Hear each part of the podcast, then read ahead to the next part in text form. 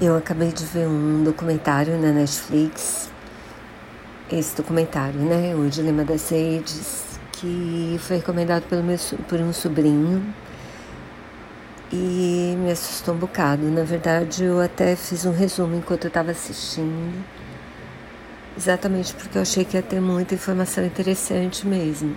Ele é feito basicamente com depoimentos de professores de faculdades top, então Stanford, por exemplo, e com pessoas que trabalharam nessas grandes companhias de mídia. Então, Facebook, Google, Twitter, Instagram. E eles dão. Assim, eu vou tentar resumir, mas eu acho que vale super a pena quem puder assistir. Basicamente o que eles falam, todas essas companhias têm interesse comercial de manter a gente uh, passando tempo com elas o máximo de tempo que eles conseguirem. Então, porque isso vai trazer dinheiro para elas.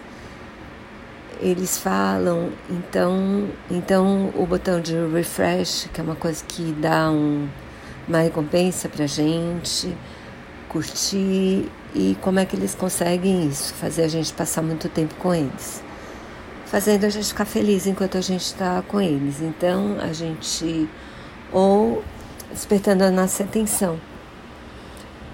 Então eles criam notícias com que a gente, quer dizer, eles divulgam notícias com as quais a gente concorda ou que vão chocar a gente, porque eles falam que notícias verdadeiras são, são chatas e notícias fake news normalmente são bem mais impactantes. Eles também fazem a gente se preocupar com quem gosta do que a gente posta ou não gosta.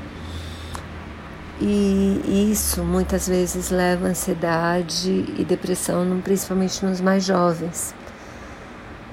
E, e também fazer a gente achar que eles criam feeds de notícias que são mega hiper personalizados, porque são a, na base, são a base de inteligência artificial.